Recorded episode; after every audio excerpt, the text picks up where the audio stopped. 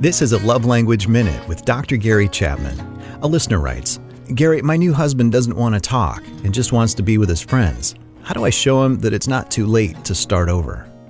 It sounds like he's withdrawing from the relationship, and there must be a reason for that. Either in his efforts to talk, he has felt put down by you, and consequently, he doesn't want to talk. Uh, that could be. On the other hand, I'm wondering if he wants to spend all of his time with his friends, why did he get married? So I think I would ask him, Can you help me understand why you don't want to spend time with me? Has to be a reason. I don't know what it is, but something's going on if a newly married husband does not want to spend time with his wife. For more help with your relationships, resources can be found at 5lovelanguages.com. That's 5lovelanguages.com.